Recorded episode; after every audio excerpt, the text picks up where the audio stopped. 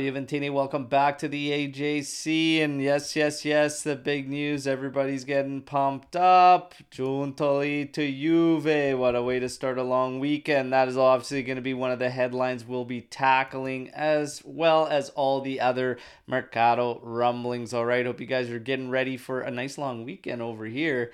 Um, kicking things off with Friday. Josh, what's up? What's up? Ciao, Jace KP. And Omar, how are you doing, man?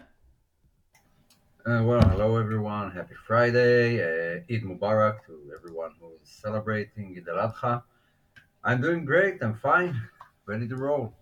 There you go. There you go. Never dull moments surrounding Juve. A lot of news going No. on. Yesterday we were having, uh, well, the day before yesterday we were having Zaniolo twerking for Juve, maybe trying to give us a little bit of leverage there, whatnot. Parisi deal. That uh, seems to be halted, but I'm not buying that news, and we're going to talk about that as well. TV rights negotiations kicking off. Everybody's kind of fired up because of uh, Juve set to be in this uh, certain time slot, the earlier time slots, whatnot. I'm actually hearing the opposite is that we will still have a lot of prime time just because if you look even at last season, we were still the top draw as far as ratings go and everything, but everybody's jacked up on uh, Giuntoli coming in. We might as well kick things off. We weren't going to kick things off with Giuntoli, but maybe we should. Hey, Omar? Yeah, it seems like the biggest piece of business you have done We're so gonna- far.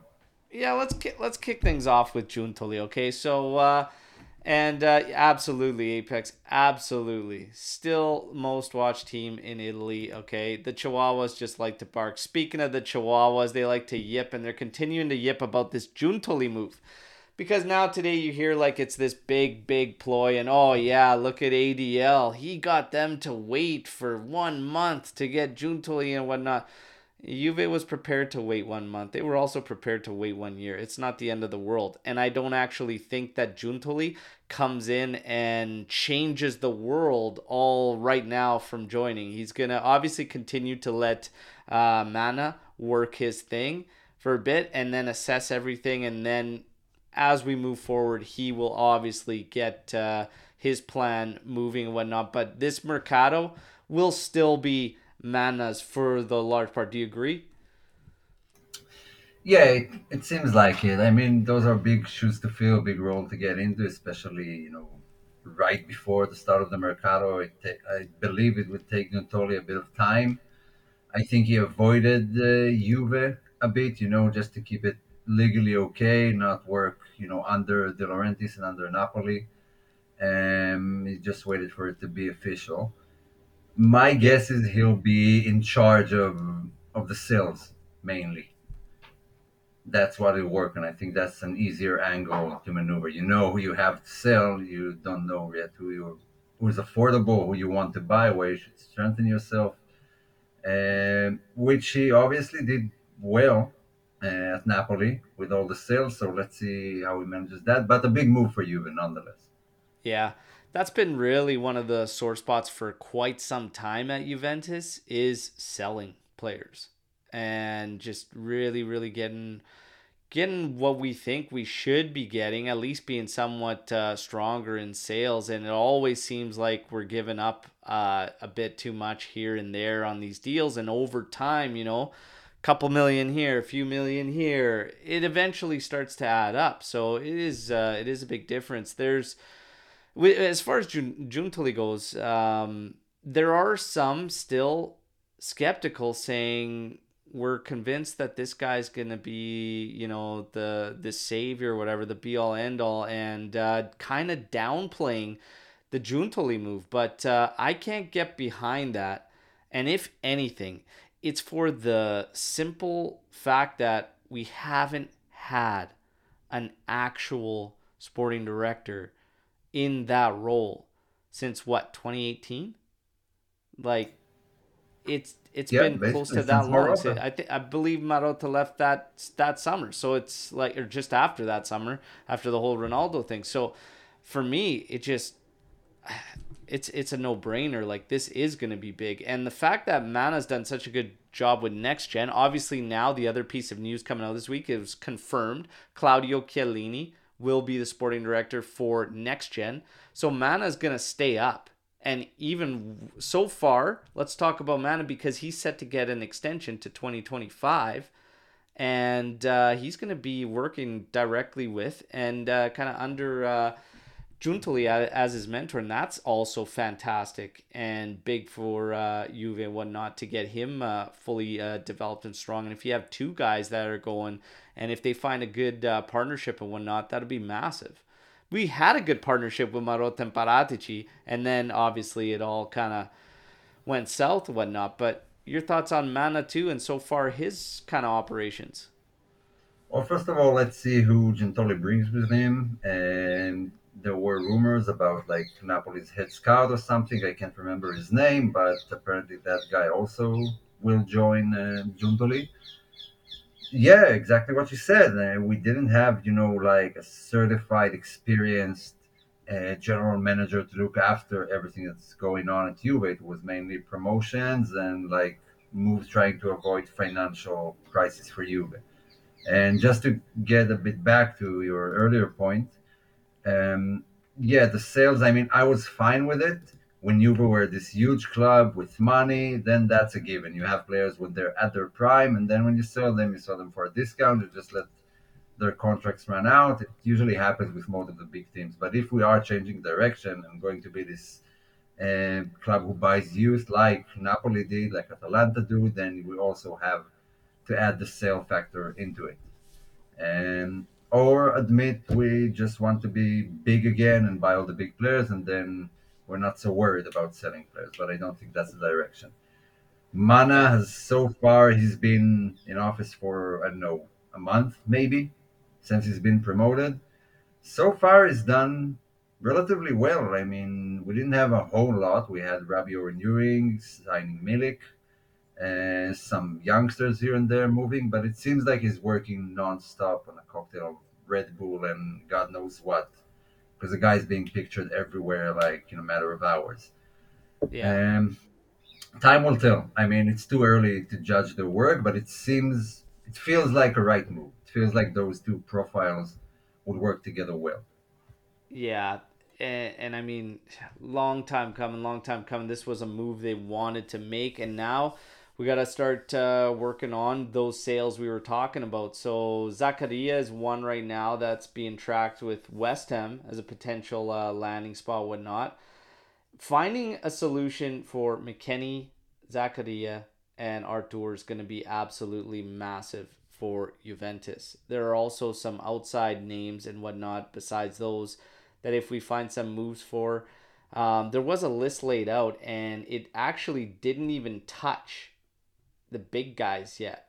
And it was around close to 70 mil if we can get close to what we wanted. And this is where I think you might get some big, big dividends from Giuntoli because he was a strong seller and whatnot. If he can pull something like that off, where all of a sudden we're getting 70 off some uh, some of the dead weight and some of these guys that are on the fringe or whatnot that we can move out, including some youngsters we might see as expendable, that would be a really, really big uh, coup for Juve because it's still not written uh, and confirmed and solid that we are going to move any of the big guys. There is a possibility, like Chiesa, Vlahovic, uh, Bremer, all stay. That possibility is still there. There's a strong chance one of them will be moved, but there is a strong chance that they could remain potentially. But that's what I'm going to really have my eyes on is if we can actually now generate some decent sales, rack up a good number without touching some of the guys that I think should be staying, to be honest, then uh, it's interesting. Vlahovic, out of the three, because we're hearing rumors about Bremer, Chiesa, Vlahovic, and whatnot, if you had to sacrifice one, who would you sacrifice, Homer? Because I did the Monday night show for the West Coast uh, viewers, and we had the guys from. Uh, official fan club of Hollywood there, and they uh, uh, Julio said Chiesa absolutely he would not sell, and he would be fine selling Bremer or Vlahovic, And uh, Matteo said he would sell uh, Bremer, no problem. And uh, obviously, he would sell any of them, he said, if the offer was right. So he wasn't stuck on any of them. For me, I would not want to sell Chiesa or Bremer. That's just me. So I think, like, if I had to, Vlahovic, although I've always said I'd like to see Vlahovic if we had a coaching change or whatnot, but even with Max in another season, I just feel like it's too soon. But if you had to move one for me, gun to my head, Vlahovic. But Omar, what do you think? It's a tough question. Uh, I, I don't have like a straightforward answer that I can say, yeah, this guy. Everyone has different aspects of the on reasons why I wouldn't sell him. But I think I have to agree. Uh, I think Bremer is right near his peak age wise and experience in the league and filling in for a CB is I don't think it's easier than filling in for an attacker. And he also had one season. Since we're going on with Gatti and Danilo, uh, we're not going to sign anyone. I think those will be big boots to fill. Chiesa is out of the questions. I mean, don't sell Chiesa, period. I don't want to see him go. Yeah. Uh, funnily enough, he's been rumored to go for the lowest price out of everyone. So that's another reason why not Chiesa. But if he wants to leave, I don't think there's much we can do about it. So the only answer left is Vlahovic. But if you would play their cards right, I think they can avoid selling all three. If no one is really pushing for a move, if they sell the players they can and buy, you know, for the right amounts and don't go wild for someone, I think they can keep all three. I would like them to keep all three. I don't think we utilized any of them to the max yet. Yeah, and I agree. I think um, keeping all three should be a row we look at. Obviously, they're gonna have to.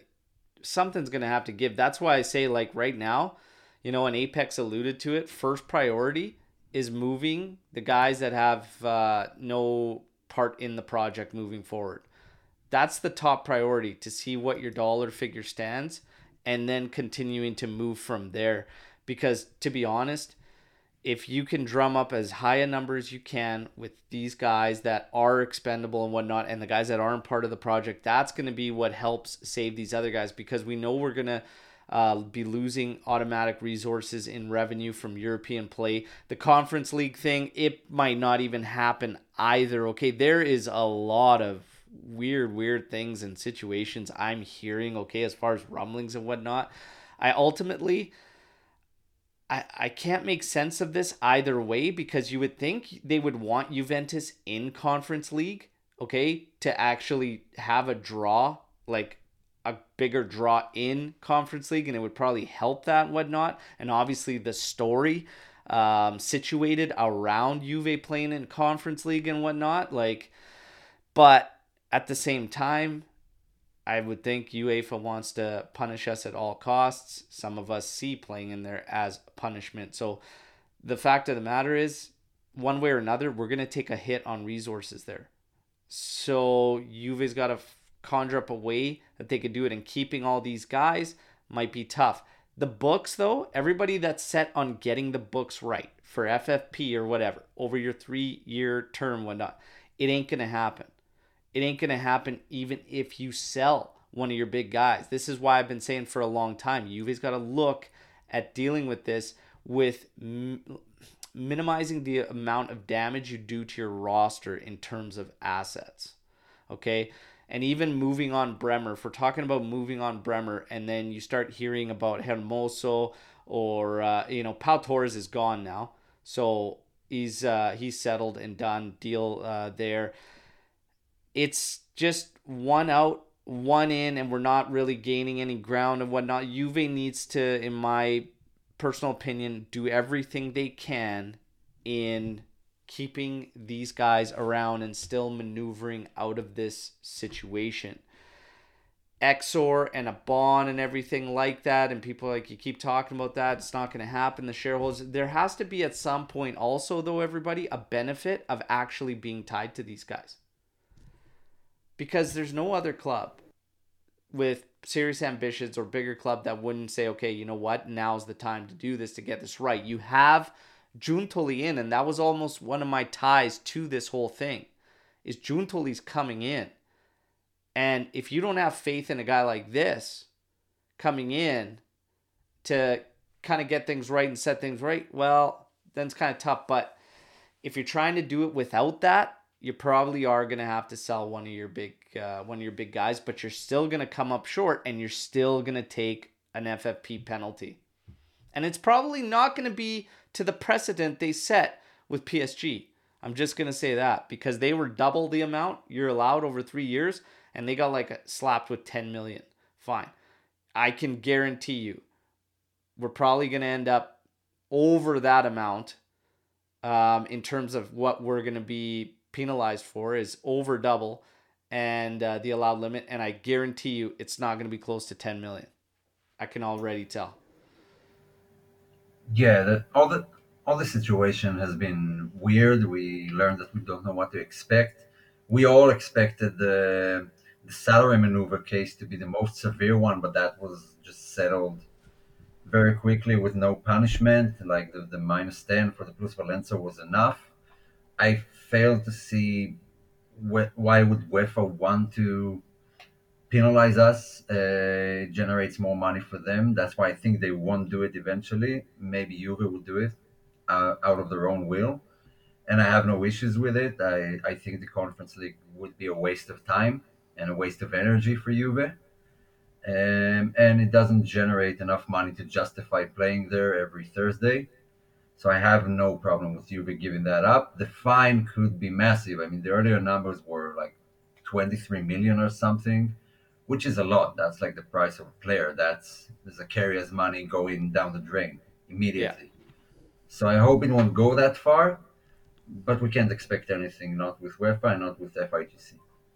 Yeah, and and that's and that's just it. So it's gonna be interesting to see how it all unfolds, but pieces are becoming finalized and everything. So, you know, kind of kick things off. Milik's been renewed. And then you get into um, uh, done deal for Timothy Weah. Obviously, undergone his uh, medical exams. Weah's joining. Milik's been resigned. Cuadrado farewell finalized.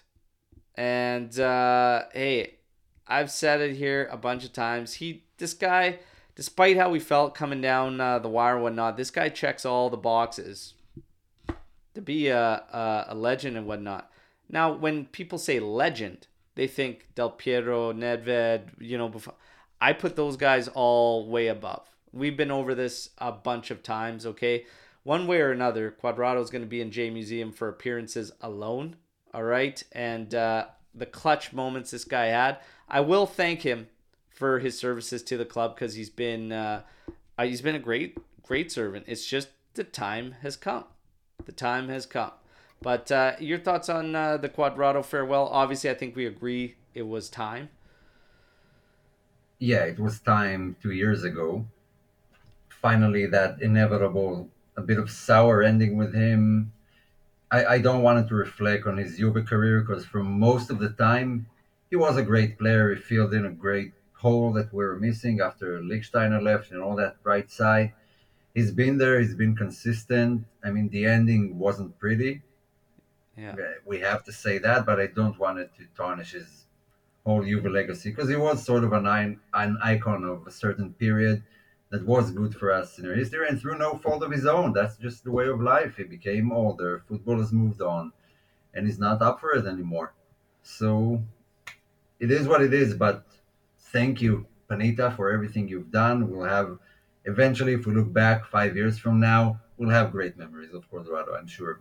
Absolutely, absolutely, and I mean, uh, uh, Sandro still up in the air. What's going to happen with him? Trying to find some Arab clubs uh, interested, uh, Galatasaray, whatnot, but nothing actually concrete being reported by Mirko Di Natale as far as uh, contacts and whatnot.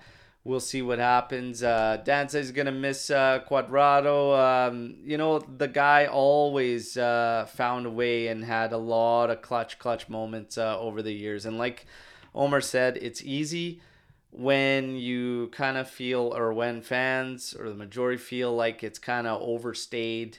Uh, the welcome, so to speak, as far as how long they've been there, and then you can kind of shift and turn in uh, the majority's eyes and whatnot as far as perception. However, it will come back around, and like uh, Omar said, overall throughout the time, we'll look back and have many, many great memories that uh, Juan Cuadrado gave us.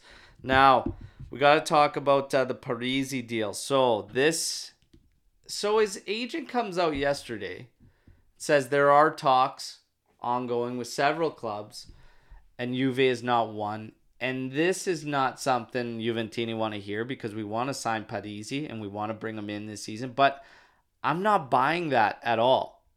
Are you no, buying I that? don't too. No, no. Immediately when I read this, that's some agent bullshit. You know, just. But I'm trying the to figure out why would he say there are no like I, that's the part I couldn't grasp is why is he saying that Juve are in talks when number one his uh, own mother in an interview confirmed the Juve interest. Okay, so they've confirmed the Juve interest and whatnot. Guys like Mirko and Romeo have said there's been talks and said, yeah, this meeting went so and so. There's going to be another meeting probably in a week or so, but they're still working on it, and Ranocchia is going the other way.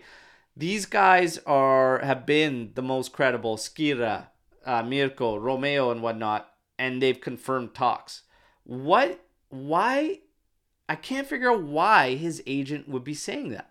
That's the part I couldn't grasp. Um, to be honest, I have no idea. I don't know what's Yeah. behind it. I'm sure there's a reason that we fail to see. The way the agent world works is is something we just don't understand. Yeah. Um, and I don't get it either. I don't get what he can benefit from saying he doesn't want Juve. Eventually, Juve are the the biggest team in Italy, and like there's no shame in wanting to pay there. Usually, we're used to doing it the other way. Uh, you know that uh, Carnevali from Sassuolo always brings up Juve when he talks about his players because he wants to push the price up and stuff. Maybe that's what they're looking for. Maybe they're arguing over prices, and he kind of wanted to let Juve know that they're not the only ones looking and put some more pressure on agreeing with that two, three million difference they had reportedly. Yeah. That that's the only logical reason I see for him saying that. Or other side of it that it's just true. Maybe there aren't any talks. I don't know. And but I, I- but I would say twenty percent that, maybe even ten percent that, and ninety percent putting pressure on Juve to pay up. Yeah, I just I just can't uh I couldn't figure out why he was I was just like it's it's so bizarre to me when you have confirmations of discussions and whatnot and you meetings set and everything and I'm just like that it's just strange to me, strange to me. Anyways, Parisi, I hope in the end we find the deal there. It seems to be Ranocchia going the other way, and it seems to be that Juve is just trying to bring that uh, price tag down. One of the absolute wildest rumors I've heard throughout this time as far as Parisi goes is when they had two youngsters involved, Ranocchia and Soulé, and wanted uh, loans with outright uh, or obligations on both or whatnot, and still wanted the 12 million asking price on uh, Parisi, and that's where I just had to laugh. And uh, yeah, absolutely not. But uh, Ranocchia, to be honest, to be fair, is still a youngster that uh I it sucks to lose him, but obviously out of the the group of the youngsters, which is a big list for Juventus, he's uh, he finds himself as one of the names that uh, we can move on. But uh, he does he is highly highly touted as well, and uh, could uh, be something special. But of course, could also not be, and it could not it could also not pan out, and that's one of the things with the youngsters. So uh, see what happens there. Now this one popping up recently here, and Anthony's been asking, and uh, we're gonna get to it right now. Uh, Mazraoui offer to Juventus. Omar, your thoughts? Mazraoui, I mean, I don't know yet. I, I've only seen him play at Ajax. He barely played for Bayern. Yeah, Seems like a decent player. Seems like a decent footballer. Um, if they were offered him, the, the rumored price was Bayern wanted like 20 or 25 million. And Juve are looking at uh, Castagne, and suddenly it feels like there are a lot of options for right back. So it's kind of weird they wouldn't go to the, uh, for that, but maybe it, it also came from his side and he didn't want it. Huh. But I, I don't know what to make of it because because Mirko kind of squashed that rumor. He said there were no contacts and Mazraoui wasn't offered to Juve. So I don't know what to make of that. Yeah, and it just seemed kind of kind of out there like out of out of the blue, right? So it's kind of kind of a weird one, but uh, evaluated at uh, somewhere between 20 to 25 million euros. Um with the possible uh, purchase of uh, Walker apparently for uh, the Bayern there. So who knows what's really going down. But uh, yeah, Mazraoui just kind of came up out of the blue. I'm not so sure how much is there. The Castagne talks are kind of weird because we were hearing mixed reports after we kind of solidified Tim Weah and everybody's trying to figure out how Tim Weah is going to play. Like, where is he playing? But uh, Castagne all of a sudden not done and dusted and still having talks uh, pop up. And um, it's still saying that Juventus is going to try to uh, find a deal there for Castagne. But uh, who really knows at this point? Uh, we're, it's silly season. You're going to get things left, right, and center. But we're going to keep things moving because there's a lot of stuff that comes up and then these guys are kind of shutting down. You mentioned Mirko kind of shutting that down. There was Cristian Romero links for a bit there and Mirko shut those down as well. Okay. Uh, but uh, we'll see. Yeah, see what uh, goes down. Chiesa. Chiesa, and this one got uh, fans kind of in a huff there uh, when uh, Romeo Agresti spoke uh, with our friends at uh, Italian Football Podcast, uh, Carlo Nima, and whatnot, and hey, he kind of kind of shed to light some of the things that we were feeling is that it might actually come down to strategy and how Federico Chiesa is used in terms of what's going to happen with him. And in that 352 doesn't highlight him. But the other thing he also alluded to as well is, in fact, the salary would have to go up. Like he is looking at a renewal. His contract will be, uh, he's got the two years remaining and that's also a situation Iling Jr. finds himself in. But now I'm starting to see a shift. I'm starting to see a shift in some of the fans and what they're saying. Not all, not the majority, but there's fans that are saying, and it's popping up more in comments to news posts that we put out and even in the daily update videos for uh, YouTube and whatnot obviously the strong majority nobody wants to see Chiesa go you and I uh, alluded to that earlier when we were talking about trying to keep uh, Bremer Vlahovic and Chiesa. nobody wants to see Chiesa go really the thing is and what I've been saying for a while is that if Juve has no intention of renewing Federico Chiesa this is the summer for them to sell realistically the thing is that now I'm seeing a shift with some of the fans where they're saying if Chiesa loves Juventus, if Chiesa really truly does, he will play for whatever the amount and he will remain and whatnot. Mm-hmm. The thing with that, like that, the thing with that is it's all fine and dandy to say that, okay? But but you can't then go as a club in turn and give a one year renewal away for 7 million euros to an Adrian Rabiot and expect Federico Chiesa to remain at the money is at and just sign on for a bunch more years. You can't do that and expect the other. Like Federico Chiesa's yeah. gonna want a pay hike. And we knew a pay hike would come at at some point eventually on his renewal. We knew that was gonna happen. And I have no problems with Chiesa doing that. Again, you set the precedence with your other pay grades and everything. I think Vlahovic, we could say, was a crazy, crazy, uh, you know, amount. And we did the same thing with De Ligt. De Ligt came in and was like, holy, that's high, high salary. You've got to set the tone, and they have to correspond properly to these guys uh, in terms. But I have no problem with Chiesa asking for more money on his renewal and whatnot. I some might say his performance and whatnot, coming back off an injury, what gives him the right to ask for more money? So Omar, I want to get your thoughts on the Chiesa renewal portion of the rumors and everything.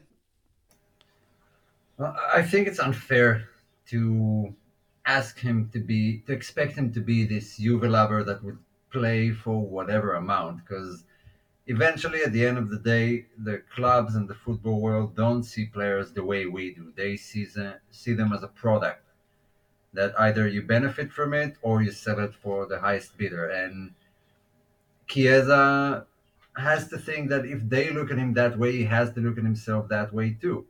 If he is a product that is worth this and that money, and other products in the team get paid more even though they don't deserve it or whatever, then he's entitled to ask for what he's worth. Everyone wants to be paid as much as they're worth.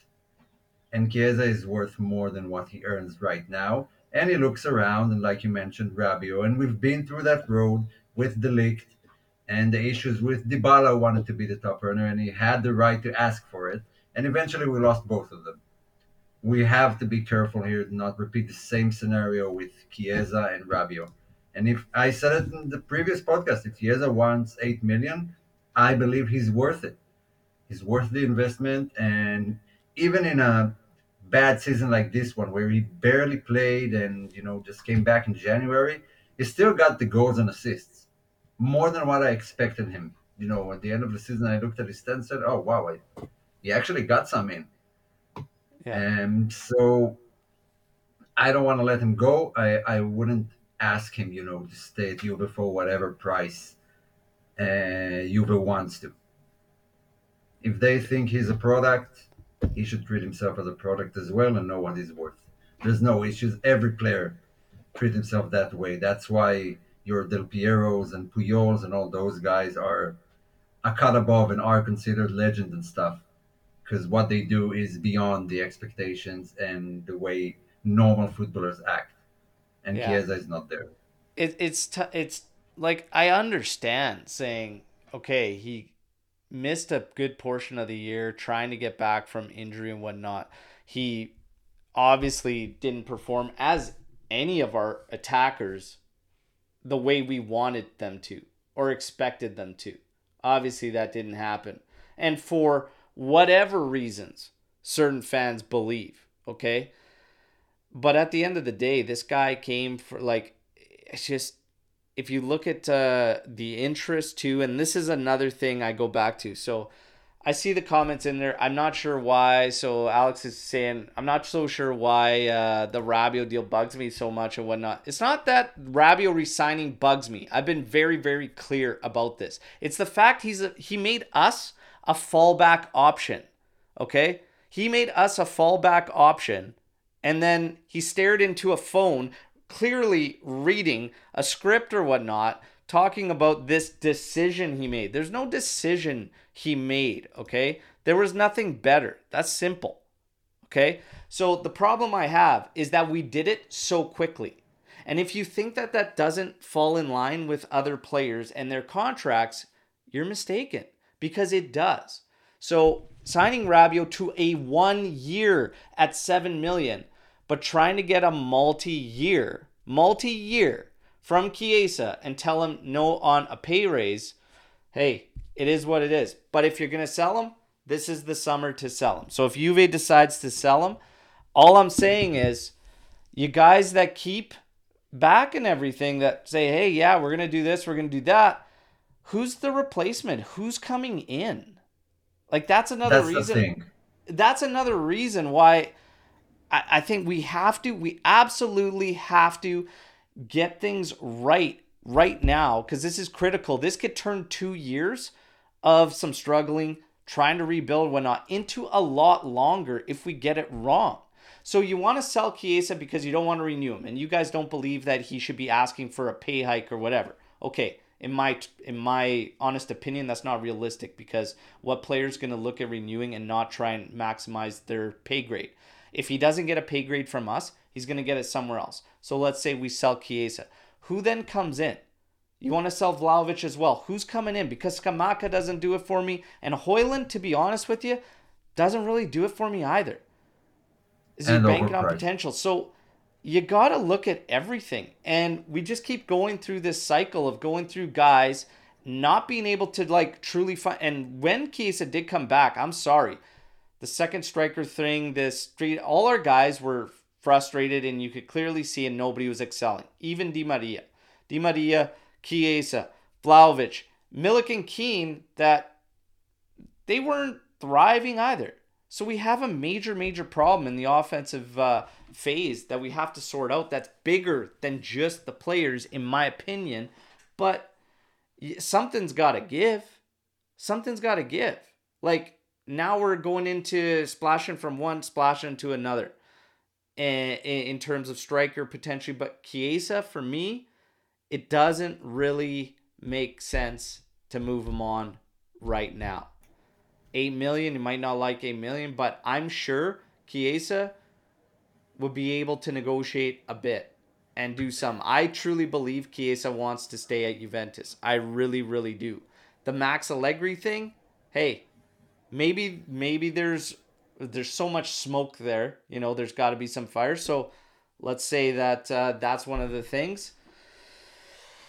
Tricky, tricky scenario because Juve's made their choice there, and people that believe that Giuntoli is going to come in and this is now going to see Allegri leave don't don't uh, I don't buy into that one bit. The time has very much passed.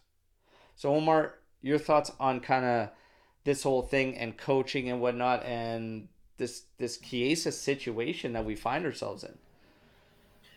Look, we gotta remember that things can also, you know, change in the blink of an eye. If Juve have a good season, no matter who the coach is, and Chiesa suddenly thrives, then things might look a bit different. Then he might want to extend. They're over the bad period and he managed through. And those things can always happen.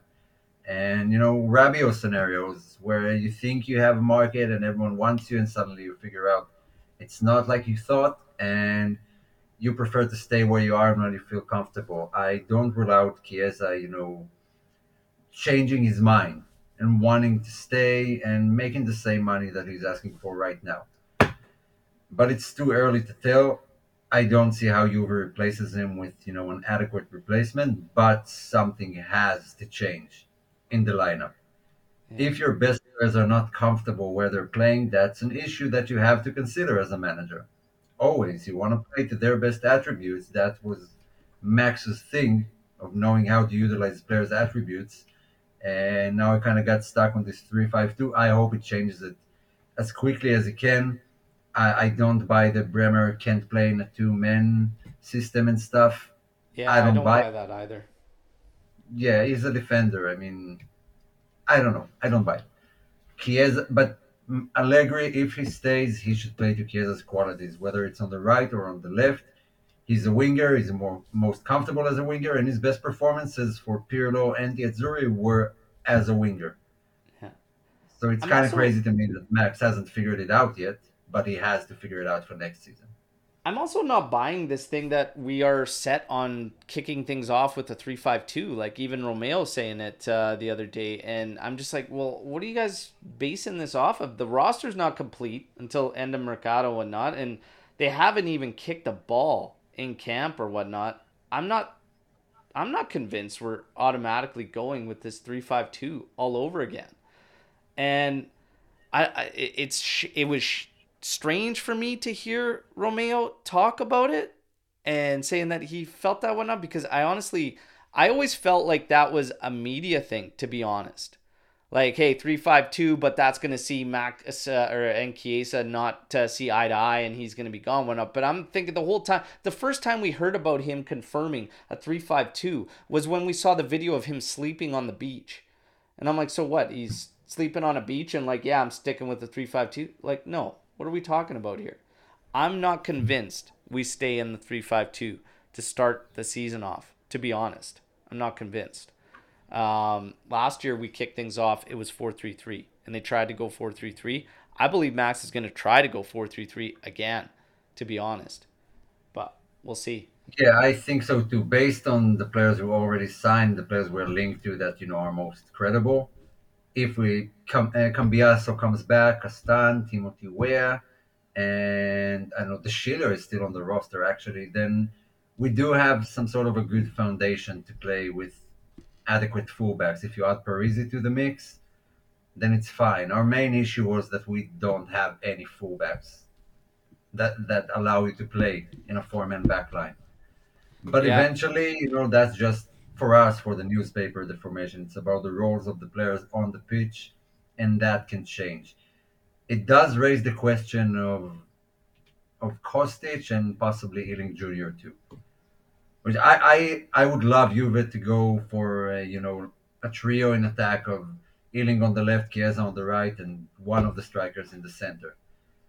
I think it will benefit Kostic too. I think as as a left winger, without the heavy defensive work, he can do better.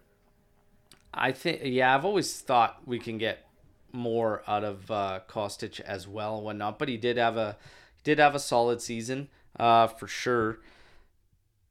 We're gonna talk about so Magnanelli. I'm just looking through, scanning through. Magnanelli's confirmed. He has left Sassuolo. He's gonna be joining. Uh, that was a move that was uh, called two weeks ago, whatnot. So that's kind of another confirmed piece of business. We're gonna talk uh, Zaniolo, obviously to working for Juve there, uh, trying to give us some leverage and whatnot. We have uh, another comment uh, as well about uh, did anyone see that SMS wants to join Juve no matter if he can do it in the summer or even waiting to join next year as a free agent or potentially in uh, the winter mercato whatnot. But honestly, um, it's not so much SMS for me too either, but it's just kind of like that profile for me. Like Pogba's body is what concerns me the most.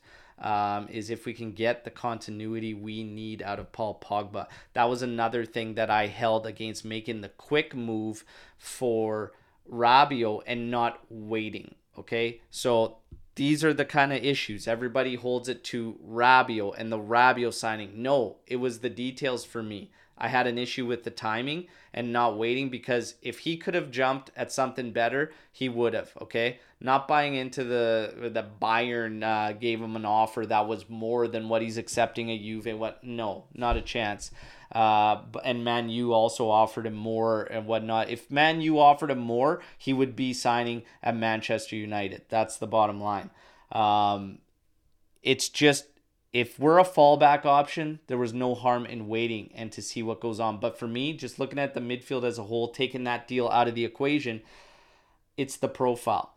If we're talking about Rabiot, and I'll be completely honest here, and I'm probably going to be, this is probably going to be an unpopular opinion, but hey, sometimes we love those too, and I never really care if I'm in the minority or not. It's how I feel. If you take Rabiot in that midfield and games that he was not in there, I can only think of probably two times, three times maybe that season in games he wasn't in where I was actually saying, holy shit, you know, we need Rabiot in there. And mm-hmm. Locatelli gets shit on every time. Every time he wasn't in the middle of the park, I noticed it tremendously. It's like we need Locatelli in there. Okay. Rabiot, I don't get that impact. His best quality is his availability and his work rate. But at the end of the day, if you've got a big money guy like Pogba and you need that kind of help in the midfield, you got to look for a different type of profile. That was my main thing, and everybody tied it to Rabiot. It's not tied to Rabiot, it's tied to the team and the midfield. Okay? I don't think, and I've even seen it in the comments earlier here. I will take a guy with work rate, heart, uh, heart, and all this, and this fight and drive, whatever, any day. Okay, that's fine. Do you have to pay that much amount of money and on a one year when you're in a rebuild to find those qualities? I don't think you do. I really don't think you do. But besides no. the point, it's the profile. So getting back to Sergey Milinkovic Savic and whatnot, there is coming a point where we're like, okay, whatever. Like it's almost at the point where you don't even care anymore. You know, because you just you've heard this name so many times, whatever. The guy's getting older and older and older. And my whole main stick was if Sergey Milinkovic Savic, Frattesi were options and whatnot, and making certain moves keeps us away from it, then I'm bothered because at the end of the day, it's more of that profile that I think we truly need to help things at Juventus. I think we need more of the creativity in the middle. And I don't think we should be banking on Pogba's body because that's a wild card. Yeah, exactly. So if Pogba isn't there, I mean, if we start the season with, let's say, six midfielders that are Rabiot, Locatelli, Pogba, SMS, Fagioli, and Rovella, I don't need anything else. I'm fine. That's a solid midfield, in my opinion, with a lot of options for backup and playing both right and left, double pivot. There's a lot of room to play in there, and no one is like constricting you to a certain type of, of play style. Look, Juve, the whole SMS thing, and I know there are rumors that his brother is looking for a house in Turin. Out of all the type of rumors there are, the this guy looking for a house here and there are the most unreliable ones, you know, out of the. By the way, his brother's uh, shapeshifter card on FIFA right now on Ultimate, mm-hmm. unbelievable, man. Central midfielder Vanja uh, Milinkovic Savic, 93 rated. Holy shit. If anybody's got that card or haven't got that card yet, pick it up. It's unbelievable to play with. It's hilarious. Now, continue. By the way, I said mid-season that I don't mind Juve going for Milinkovic Savic, you know, Venia, the, his brother. I think he's a solid goalkeeper for Torino. Uh, I'm not overly, you know, in love with Tech or Perin. I think they're decent, but I have no problem going. If that's what brings us SMS, I think that's a fairly cheap option. But going back to what I wanted to say, Juve, let's say Juve are the weak ones right now because we're overpowered by FIGC and UEFA. The weak guys have to know where their strengths lie. And for Juve, it has to be the attraction and the history, and players actually want to play there. And if Giuntoli, who's been working at Napoli for eight years and finally achieved first Scudetto, and first thing he does is move pushing for a move to a direct rival, ending his contract early, and fighting with De Laurentiis to be able to work for Juve, that says a lot yeah. about what it means for for everyone to be a part of Juve. And I'm not surprised that SMS only wants Juve. If he wanted, if he was open to listen to offers, his agent would have found him someone. EPL something, replacing Rice at West Ham, whatever would have gotten his very deserved payday. Uh, but the fact that he that there aren't any other rumors, no one else is interested. I'm not buying that no one else is interested. Yeah, I'm. I really think that he wants Juve. Whether it's feasible or not, we have to make some sales. That's why it hasn't happened yet, in my opinion. But I do think he will end up. I don't think Lotito is going to give the money up. Not in January, and definitely not next season. I think he'll end up at Juve and it's fine. That's a good midfield. The, the six I mentioned earlier are good, hardworking guys with decent amount of technique and complement each other. I would still go for SMS. Yeah, that would actually be a ludicrous signing in Juve's current situation. Yeah, the um, the whole thing with SMS too is uh, again, yeah, his age keeps getting up there, but he feels a certain way about his play. As far as A is concerned, consistent very very consistent. But again, it's not the be all and for me it's just more of that particular quality, those traits and whatnot, even like a Frattesi whatnot, but like just somebody really, really getting involved with more technical ability in the final third and whatnot um, would be big for us. But it's not bad by all means, but we're still banking quite a bit on Paul Pogba, I think. If you're looking at our current midfield, we're still banking on Pogba. Still banking on Pogba. Yeah, to some degree, yeah. Yeah. And see, I like, I love Rovella coming back, getting in there. I've said it a lot. I can see a two man pivot with uh, Loca. Uh, Fagioli's capable playing anywhere in the midfield. Okay. Um, I believe to a degree Rovella is as well. Locatelli is naturally a two man pivot midfielder. Okay. But he can be the glue in a midfield. He can also go to Mezzala if you need him to. Um, a lot of people feel that's where he should be playing. I don't necessarily feel that way, but again, that's a lot of versatility there, whatnot. But still, out of all those guys, Pogba's just again at another level. Nobody can question Paul Pogba's um, talent and ability.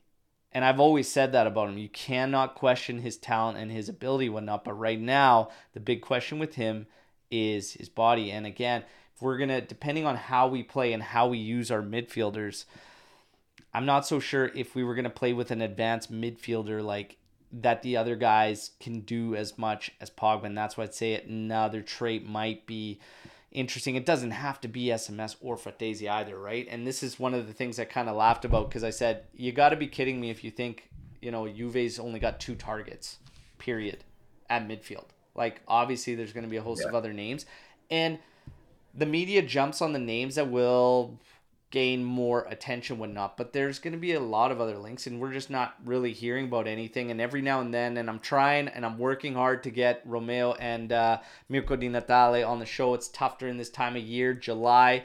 We're about to hit we should be getting uh, mirko in july pretty quick here so uh, still working on it and they always kind of throw you a couple curveballs in names and whatnot. And I like hearing that more than the constant day to day about the big ones. You know, I'm curious about some of those uh, outside fringe kind of rumors and maybe looking at the hypothetical of those guys, James. So hopefully we can get that very soon and kind of get away from these guys. But in the midfield overall, though, it's not really an issue, like at all. For me, we could be skinny. We potentially, if any sales go down, we could be skinny up top. Like Iling Jr. Conti- again, we talked about Chiesa's situation. Iling Jr.'s is kind of the same.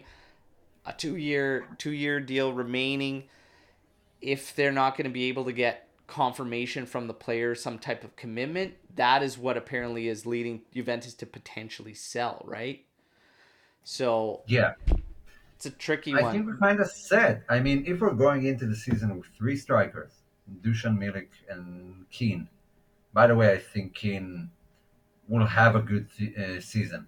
I don't know why. I have a feeling he'll pick it up this season and get much more playing time. He can play in a 4 3 3, either side of the wing, so he is an outside option. I actually don't think we need to sign anyone for the attack. And if there are good opportunities there, yeah, we should take advantage. But I don't, I, I can't think of someone, maybe Wilfried Zaha, because he's free as a left winger, and then Chiesa can move to the right. But I don't see any reason to sign someone for the attack. So where where do you see our most, you know, our area in the pitch that we have to sign someone? I can narrow it down to wingbacks, fullbacks, and and a central defender. Maybe if we're going with a back with a back two, I don't even think we need that. Yeah.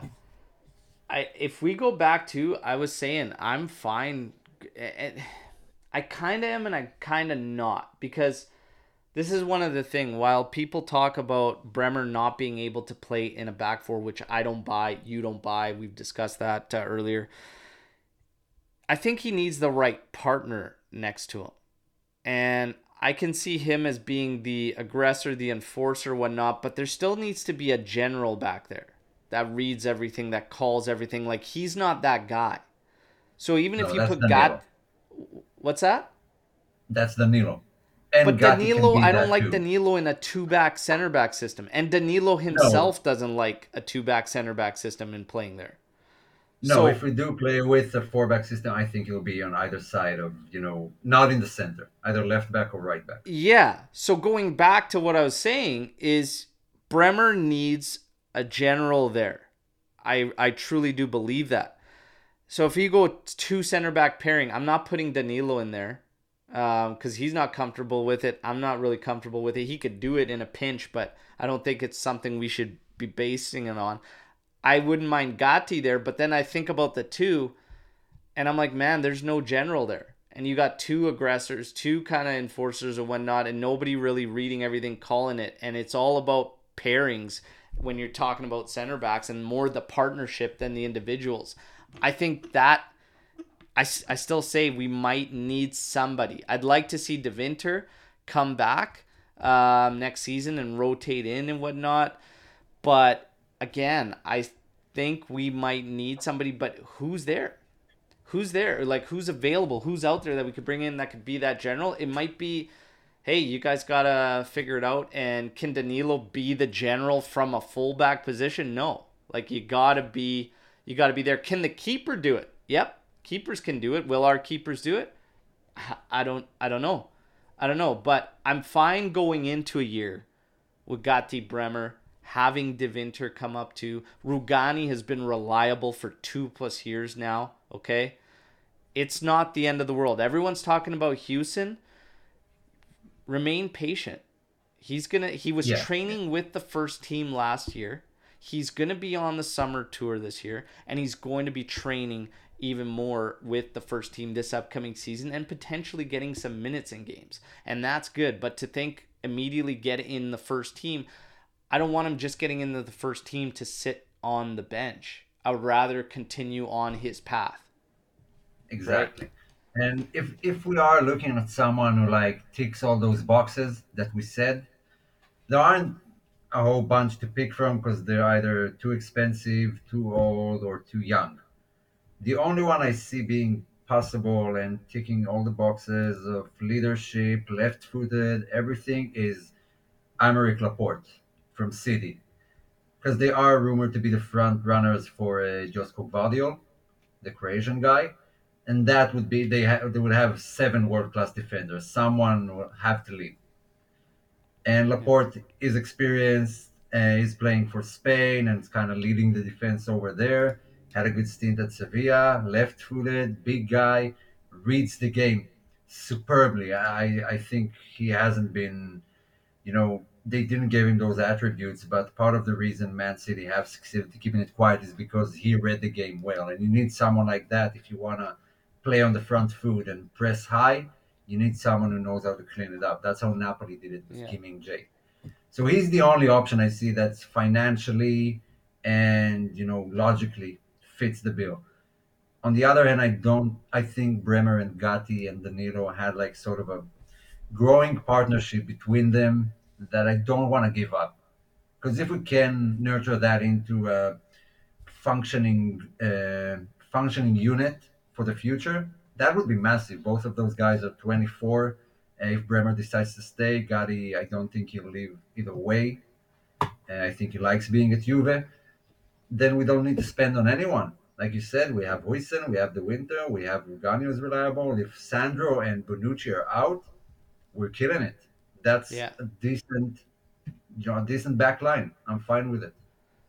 What's the update on Sandro and Bonucci? Are they moving on? So the Alex Sandro situation is Juve continues to try find a solution. The talks of terminating, according to Mirko Di Natale, are starting to fade, which means that if they can't find a solution, they're probably not going to just pay him and and say see you later and whatnot. So there's still the potential of uh, Sandro being around. Bonucci's a strange one because Bonucci, we're getting mixed signals uh, I still stand behind what I've said the entire time. Is I would expect Bonucci to be uh, a part of the uh, 23-24 roster. However, um, I wouldn't be surprised if uh, it's done. The latest is that there were rumors that uh, Juve said Bonucci is free and open to talk to uh, other clubs for other uh, potential opportunities.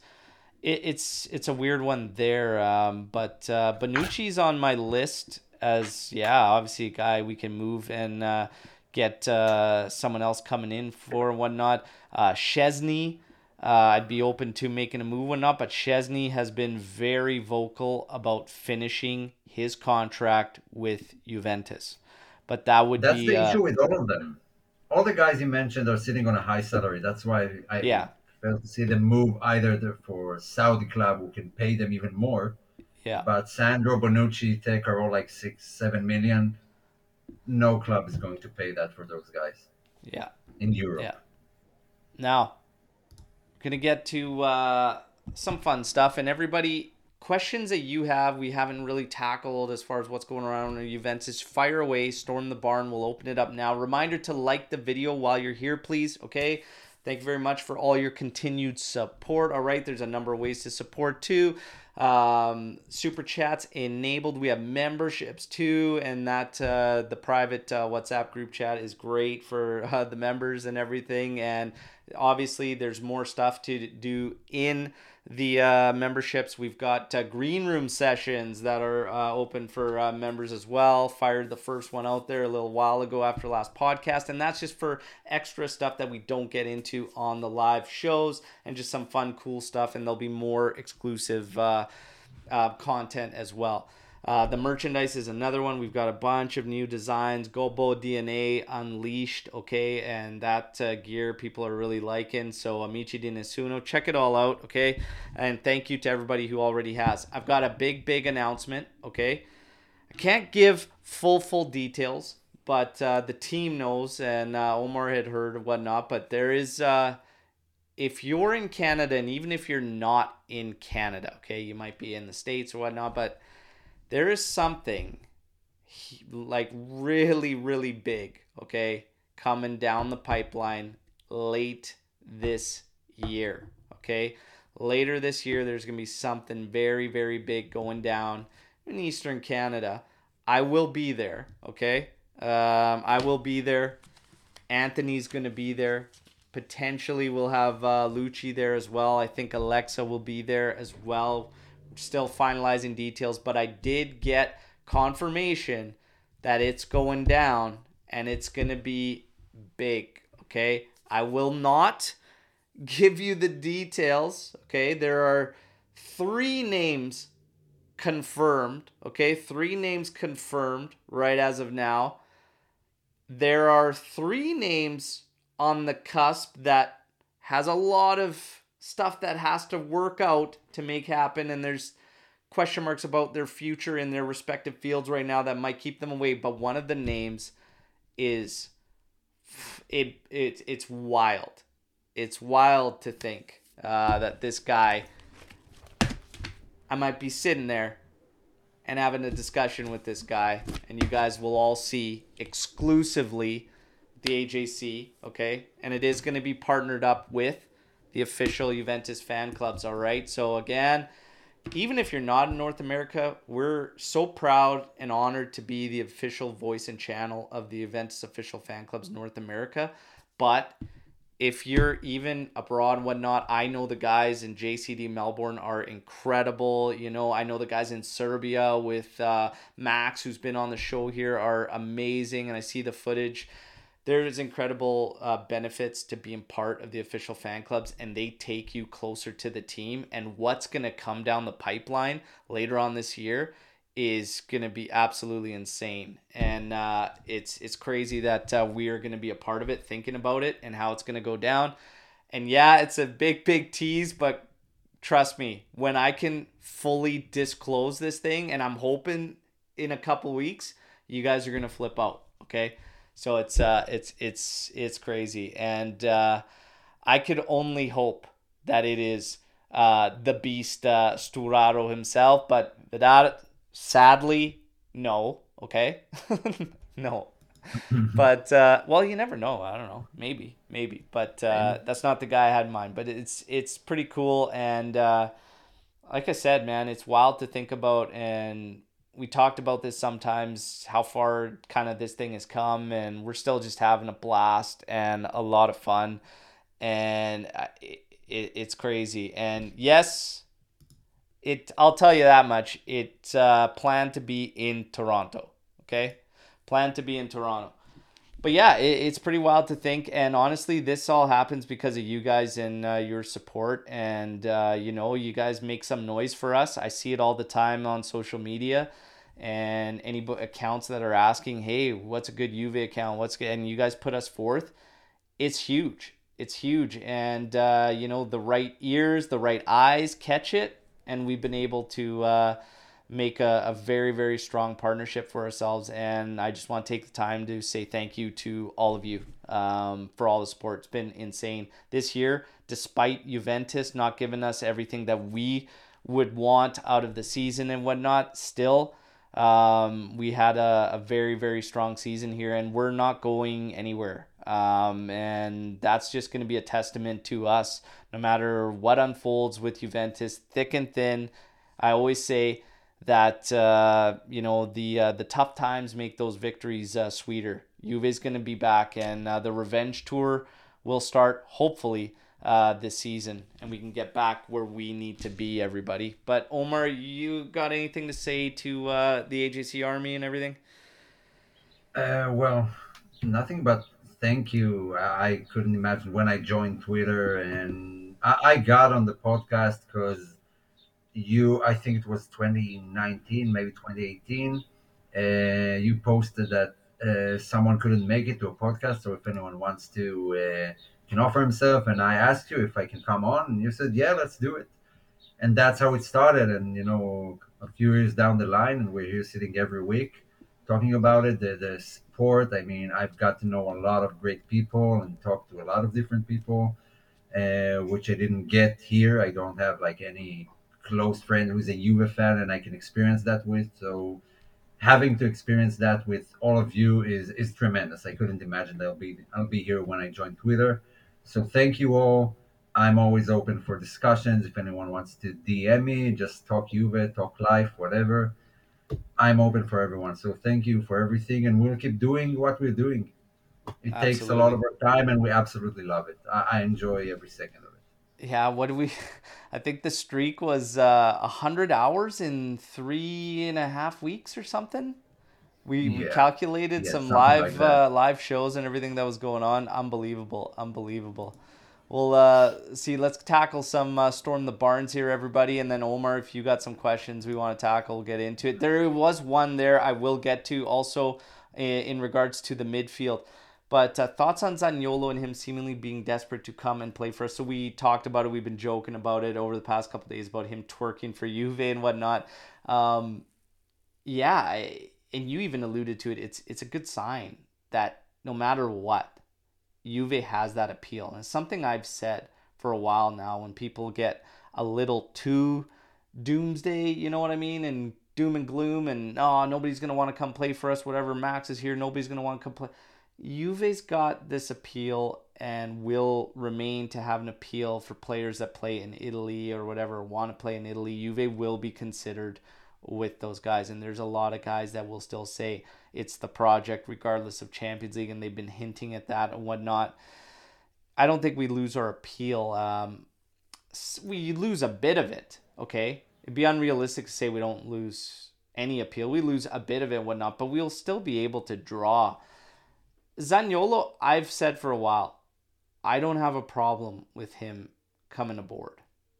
Um, I think he's versatile. I still think he could do some damage in the right setup and whatnot. Whether we have that, I don't know. But I don't actually have a problem with uh, Zaniolo joining if Juventus were to find a deal. As long as it was, it has to be a little bit low risk. You know, it has to be it, it can't be a, a, a splash per se, right? But I have no problems with Zaniolo coming in. Omer?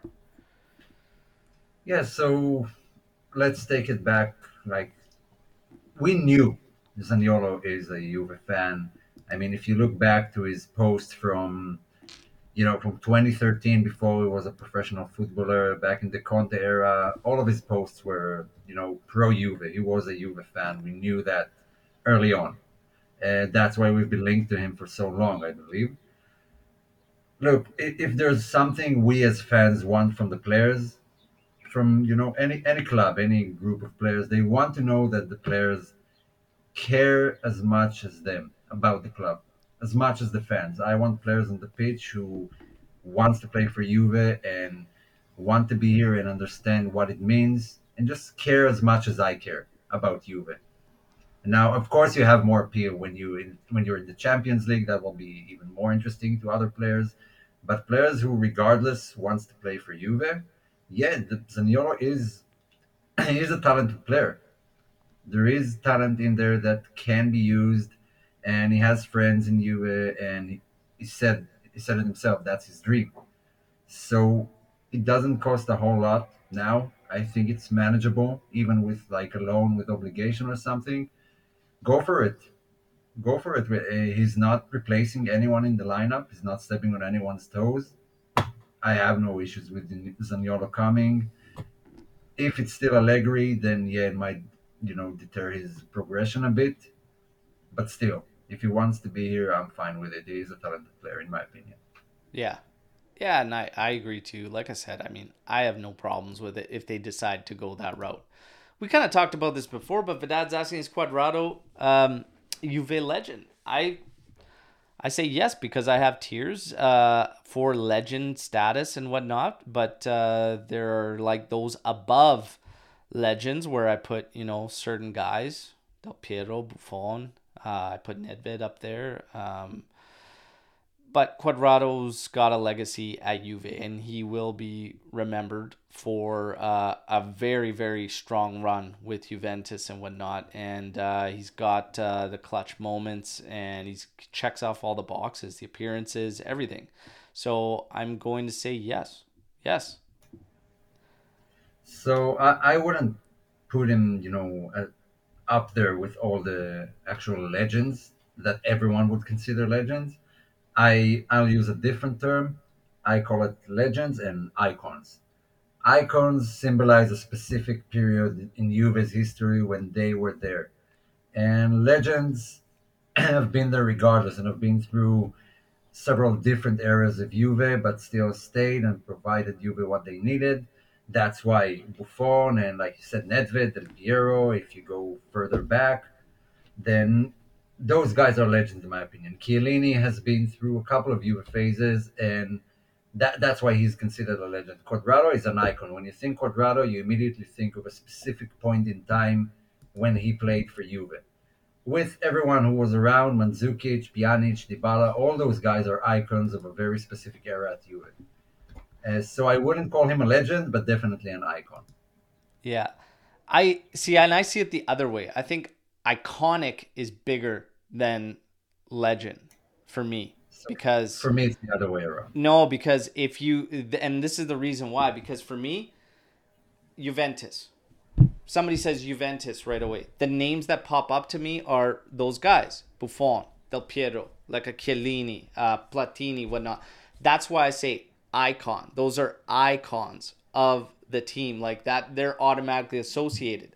Legend, you have a legacy with that club or whatnot. But icon for me is is bigger because it's an automatic association with set club. But it's fine. We always go back and forth on this, and yeah. uh, to each their own. But we, in a sense, still agree that there are tiers, and he is yeah. he is in there, but he's not with the upper echelon. But nonetheless, he has a legacy. Yeah, call it whatever. Yeah. Call it whatever you want. He's still sitting in the same place for both. Exactly. Yeah. Um. So Cuadrado, yes. Is Max a legend without a without a doubt? Absolutely. Absolutely.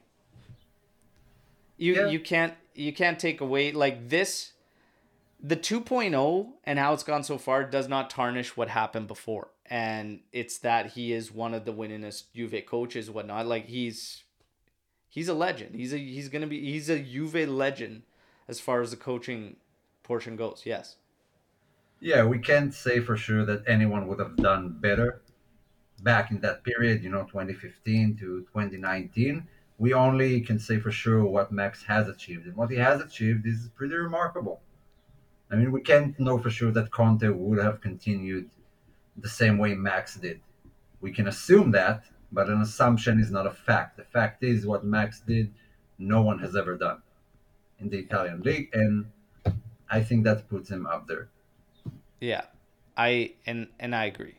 I agree. Now we have to, to, to, to take one of these questions. I saw it a bit earlier. We didn't get to it because of the uh, discussion, but I did want to go back to it. I just didn't mark it, but here it is. It's from Vidad and it says open to discussion. But now with Brozovic leaving Inter, we have the best midfield in the league. Hmm. Omar. Best midfield in the league now with uh, Brozovic leaving Inter? I don't think so yet. Uh, you know, on paper, if you look at the names, even if you bring in SMS, and then on paper it looks like it, but on the field, I think Napoli's trio of Anguissa, Lobotka, and Zielinski have performed tremendously together. I mean, the, they were very reminiscent of uh, Pirlo, Vidal, Pogba, who complemented each other, even Marchisio. It just worked perfectly. But that was only one season for Napoli. It could all, you know, tumble down without Spalletti at the helm. Suddenly, Rudy Garcia tries something different and it doesn't work. But at the moment, their trio has functioned better than everyone else's in the league. Um, Inter are weird because they have some names there that are not appealing, but overall it did function well. I still think Barella is a cut above our midfielders. Uh, when he's on his day, he's a phenomenal player. I mean, I can't deny it, whether you like him or not. Uh, Brozovic leaving, yeah, it leaves a gap, but he didn't play all that much that season, this season anyway. It was mostly Calhanoglu and and Mkhitaryan. So evidently on the field they were better, but on paper, with the right coach or the right system, Juve can can jump b- both those two uh, those two teams. Yeah, if I think we've got one of the top uh, midfields too. I Yeah. think that's fair to say.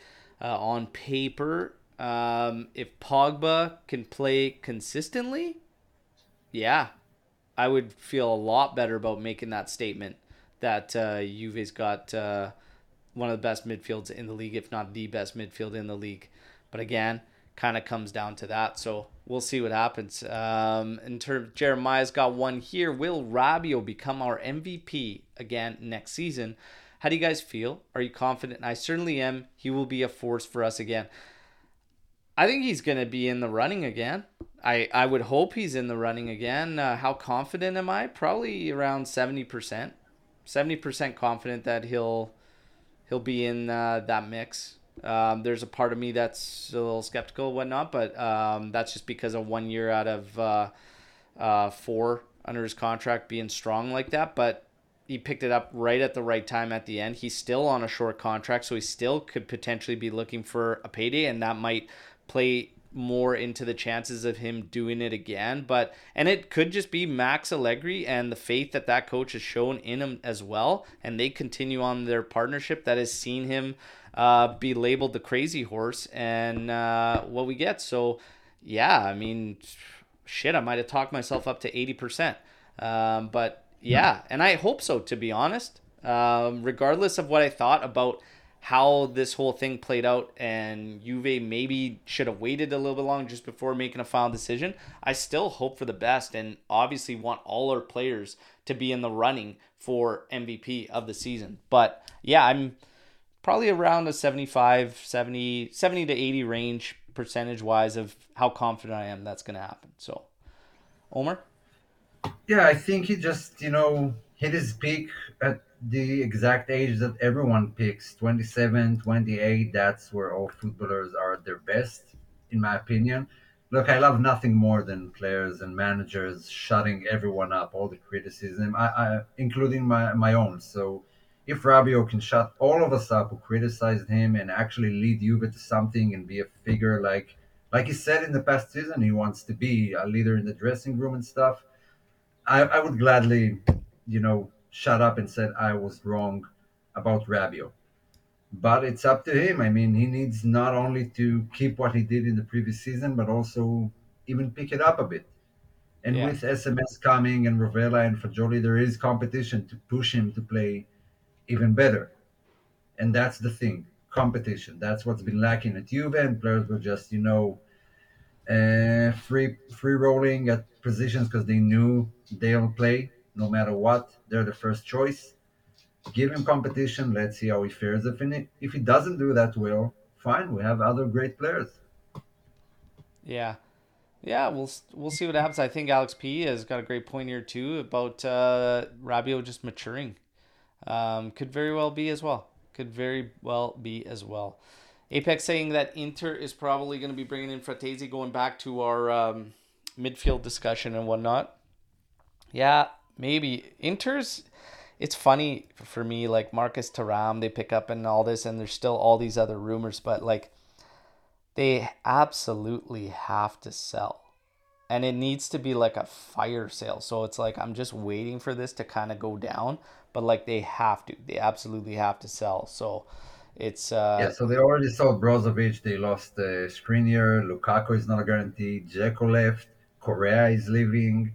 Yeah, like it's gonna be they're like looking to replace Gosens, Bellanova. They didn't uh, extend the option. So they yeah. they have lost a good chunk of players so far. Most of them not for money, just either not renewing That's or the thing is they contract. they need money. Like they need money.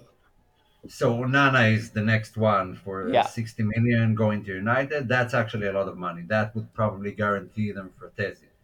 It needs to happen quick, but that's a huge loss for them because Onana was pivotal in their style of play, especially his passing. And you don't find a lot of goalkeepers with that amount, with that range and accuracy of passing. So Yeah. either way, they're getting worse. They're not signing someone better than Onana. Yeah. Now, enough about those clowns. Fuck. Jesus. Enough. That's too, that's too long. It was only probably Yeah. like a minute and a half, but that's a minute and a half too long. Does winning the Conference League do anything for Juve, or does it just bring more ridicule? Ah, so here's the thing. This is how I feel, and we kind of got into it on Monday night's West Coast session. I think it's good in terms of how many young players are at Juventus right now. And I will always feel the same way. Uh, any season, whatever is up for grabs for Juventus, we need to get after it. And no matter what, okay? Um, does it bring more ridicule? It'll bring more ridicule from the Chihuahuas and the rival fans or whatnot because they'll downplay anything. But don't forget that they were downplaying us making Champions League finals, losing to two of the best sides ever assembled. And now all of a sudden it's a huge feat because uh, Inter made it despite losing to uh, Man City and whatnot.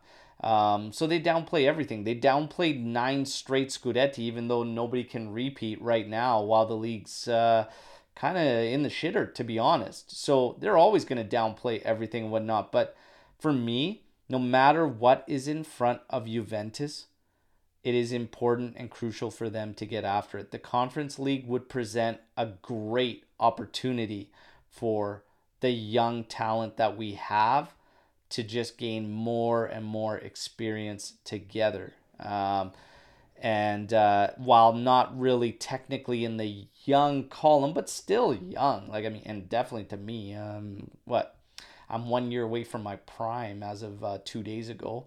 Okay, but uh, Gatti, uh, big for him. Fagioli, Rovella coming with us. Um, Iling Jr., who I hope stays with the team and whatnot. Like, big for these guys. If we bring in Parisi, huge, huge. So I see benefits there. And for me, I will always want Juventus to get after it and uh, go full throttle at everything that is open and available and in front of us. So, Omer, your thoughts? Yeah, it's a question of approach for me. Like, how do you approach those games? How how do you as a team view this type of tournament? Are we going all in? Like when we have matches, do all the all our best players are playing? Because if you are in there, they are major major favorites to win it. So what happens if you don't? There's a risk of being even more of a laughing stock by not even being able to win the Conference League because obviously no Champions League, evidently no Europa League, and no Conference League too. There is a risk there that involves a lot of pressure for the team. But regardless, like you said, I think this team really needs a trophy, start establishing some, you know, winning mentality to all these young guys and give them a first taste of, of what it feels like to win a trophy this could be a good benchmark for all of those youngsters. Um, financially and you know just in the overall season, it's very time consuming and not that worth it. But if you were in it, if they're approaching it, you know, as a second tier tournament and all the young guys are standing there, then I will view it differently. But if they're going all in, then they have to win it. That's Yeah. the tricky thing.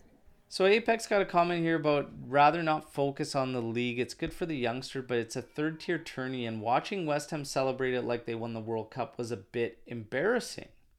Hmm. What? How do you how do you feel about uh, Apex's comment there? Um, did you find it uh, embarrassing how they were celebrating? I mean, he's got another point here about West Ham celebrating Conference League was even more embarrassing when you consider their budget versus the other teams in that league and whatnot. It's tricky because, like, you gotta ask a West Ham fan how Yeah, did he it? Because they don't win a lot of titles, and they probably won't in the EPL. I don't see them, you know, climbing up there to be at the top with all the other big six, big seven in England. And so, for a club who doesn't win any trophy, has has a meaning. no matter what you win. Uh, but I'm not a West Ham fan. I mean, Roma won it, was their first European trophy ever, and that kind of, you know, brought all the group together. And they did took a step up. They they didn't win it eventually, but they didn't make it to the Europa League final too. So there is progress there. So if that's if winning the Europa League for Juve is a step in the right direction and the start of of you know some sort of a project, and that will be like a testament to it that this team can win, then fine, I won't laugh at it. And we're Juve fans. I mean, trophies are bread and butter. We we enjoy them no matter what. You can downplay any tournament if you want to and give reasons why why even the Champions League is not what it used to be and it's not worth as much as it used to be in the past because the competition has dwindled massively. Yeah. I, I don't know where I stand on it. Honestly, I, I gotta see. I gotta see. I the mean, at the end of the day, too, if they were gonna throw shade, like I said, rival fans and whatever, and they will throw shade at uh, anything. Juve gets shade thrown at them for absolutely everything, anyways. But again, Juve wouldn't be a Conference League team if it weren't for the nonsense that unfolded. So if they put us there, and we compete in it, hey, the ridicule and the shame that you would throw at us is really needs to be thrown at uh, UEFA and whatnot, and uh, all of them for uh, the penalties and FIGC or whatnot. Because yeah, we technically sul campo on the pitch whatnot would not be in that tier. So that's another thing as well. They yeah, they, they'll, they, they'll downplay everything everything with win. Yeah. That's the thing. It's only the way we view it, and I would love nothing more than Ceferin having to give Juve a trophy. So there's also that in winning the conference, yeah. sticking it to UEFA.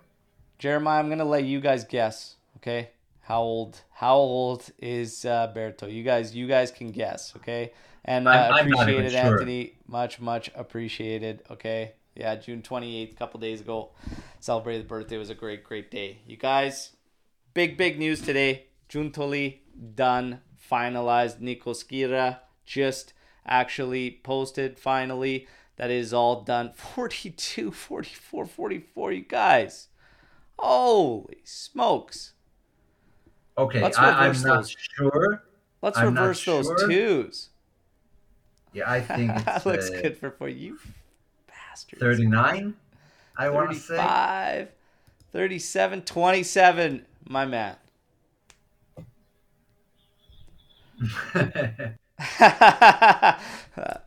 How old Uh, am I? Let's see if you get it. Look at that. A couple 30s in there. 33 like me. There you go. Oh, man. There's some of you are very, very close. Some of you are very close. Dan's very, very close. Dan is very, very close. Okay. But Yeah. uh, no, you guys, uh, we're going to wrap things up here uh, today. Good, good live session. You guys in live chat, absolutely fire. We're heading into a long weekend here where I am at, okay? And uh, I'm looking forward to. I'm going to be heading out to the lake, so your daily update videos are going to be from the lake, okay? And uh, it's going to be. Uh, I'm looking forward to just getting out there and just relaxing, taking it easy. All right, uh, 69. Jesus, Vidad, come on, take it easy. Uh, but uh, yeah, we got a lot of big, big stuff planned too. Uh, we're gonna have uh, a lot of giveaways coming up very, very soon too. Okay, so we've got um, a kit giveaway. All right, we're gonna be giving away a lot. Okay, I'm a man of my word. Max Allegri remains. That means 10 kits are going to be given away uh, this season, no matter what. Okay. And probably a bunch of them will be early on. I have fandomculture.ca. We have a couple of awesome, awesome box sets. If you guys haven't checked them out, you can check them out.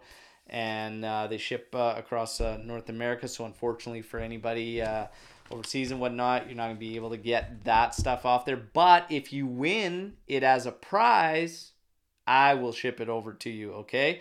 So we're gonna have uh, some cool giveaways. That'll be through the official fan clubs. We're gonna have meetings uh, and some live shows with them as they give us updates. The U.S. tour for Juventus. Anybody that's heading out there, if you guys want to reach out, um, I'm gonna have a ton of info. Okay. So I'll be able to tell you where the club's stand, okay, in each city. I will probably even be able to give you the flights, okay? So I'll have flights that I can give you if you guys want to check them out at airports or whatever. And um, special events right now, they are going to be setting up camp in Los Angeles seven days, okay? Seven days are going to be in LA. There is a practice session guaranteed for Los Angeles, open to fan club members only, okay? So you got to be an official fan club member to get into that. Open practice, and then there's a private event. Last year, it was an interview with Del Piero and Chiellini. This year, don't know the details just yet, but there is a special event in Los Angeles on top of the open practice. Um, San Francisco, Santa Clara should potentially be getting an open practice the day before their game against Barcelona, and Orlando also set to potentially get an open practice for official fan club members the day before their game there against Real Madrid. Okay, so a lot of stuff going on. I'll give you more details as they come in. Anybody who hasn't reached out to me, obviously there's going to be a tailgate uh, party session uh, on game day in Santa Clara. That's where I will be this summer reach out. A bunch already have. I look forward to meeting you all. Okay, and uh, mixing it up. Uh, last year was an awesome time in Los Angeles. This year I'm gonna do it in Santa Clara, and there is 30 of us from just the official fan club in Vancouver that are making our way to uh, Santa Clara, which is gonna be awesome. And uh, tickets are all set up. We are gonna be in the Curva there in Santa Clara, and uh, hopefully, uh, yeah, we get the banners going, the flags going. But uh, they got a lot of praise for the setup that they did in uh, Los Angeles last year, and um, Agnelli went as far to give uh, the Juve fan base uh, open letter and whatever and a presentation and uh, a bunch of gifts and whatever for everything that they did okay so it's going to be very very good and north america in general there's a lot of stuff coming down the pipeline. Okay, so uh, it's gonna be very very interesting to see. Everybody, you guys, enjoy your weekend. Thank you as always for your continued support. All right, and uh, take care. As always, I'll keep you up to date. They're gonna come from the lake this weekend. Fino alla fine, Forza Juve, Giuntoli is a part of Juventus now. I remember because I keep all the receipts. But there were some chihuahuas piping up saying Giuntoli would never leave Napoli for Juventus. Oh, I have those receipts. And he was very adamant. And he was very, very strong in his words about what he was saying with conviction. Giuntoli would never come. He's not coming. You're dreaming, Juventino. Hey, dream has become reality. And to those chihuahuas, I say, there. Even in a Scudetto winning season, they can't wait to get out of Napoli. All right? Take care, everybody. Enjoy your weekends, uh, and we'll talk to you real soon. Fino alla fine, Forza Juve. Yeah.